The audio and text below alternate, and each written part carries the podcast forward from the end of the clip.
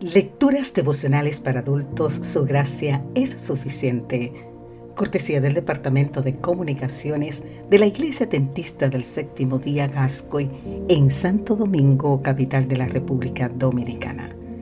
En la voz de Sarah Arias.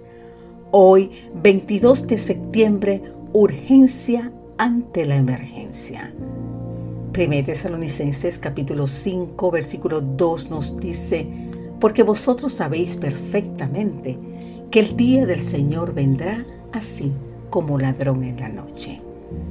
Tanto Jesús como Juan en el Apocalipsis y Pablo aquí usa la figura de un ladrón para ilustrar lo inesperado y sorpresivo de la llegada del día del Señor. Puesto que no sabemos cuándo va a venir el gran día de Dios por su pueblo, debemos vivir esperando y velando mientras estamos ocupados en trabajar y testificar. Ya hemos comentado la tristísima historia del vuelo que impactó sobre la ladera de un cerro a escasos cuatro kilómetros del aeropuerto José María Córdova en Colombia. Esto significó la muerte de setenta y una personas, entre ellas los jugadores del equipo de fútbol brasileño Chapecoense. El vuelo de la mía estuvo a cuatro minutos de aterrizar. Casi se salvaron. Pero, ¿sabes qué? Estar casi salvos es estar totalmente perdidos. No hay mayor fatalidad que el casi. Un tripulante que, gracias a que había seguido el protocolo de seguridad, se salvó y fue uno de los únicos cinco sobrevivientes, dijo: Dios nos ha dado a través de su palabra un protocolo de seguridad para enfrentar al mal y al pecado y sobrevivir.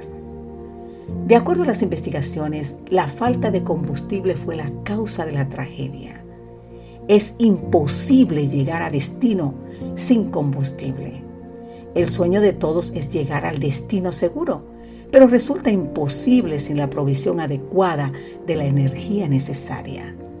La gran diferencia entre las vírgenes que participaron de la gran fiesta de bodas de las que no hicieron fue que no tenían el aceite suficiente para sus lámparas. Es imposible movernos y llegar al destino anhelado sin combustible.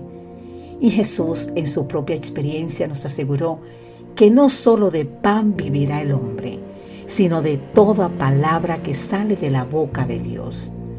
Te invito a leer más en el libro de San Mateo capítulo cuatro y en el libro de San Lucas, también el capítulo cuatro. El avión podría haberse declarado en emergencia y la tragedia se habría evitado. Pero tan solo expresó un pedido de prioridad para el aterrizaje.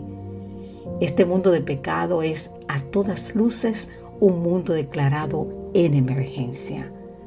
La imagen de Dios en el hombre en su estado original ha sido totalmente desvirtuada. La mayor y más urgente de todas nuestras necesidades es la de un reavivamiento de la verdadera piedad entre nosotros. Ha de ser a lo primero a lo que hemos de dedicarnos. Ya no es suficiente que encaremos las cosas de Dios de manera prioritaria. Necesitamos además hacerlo con urgencia.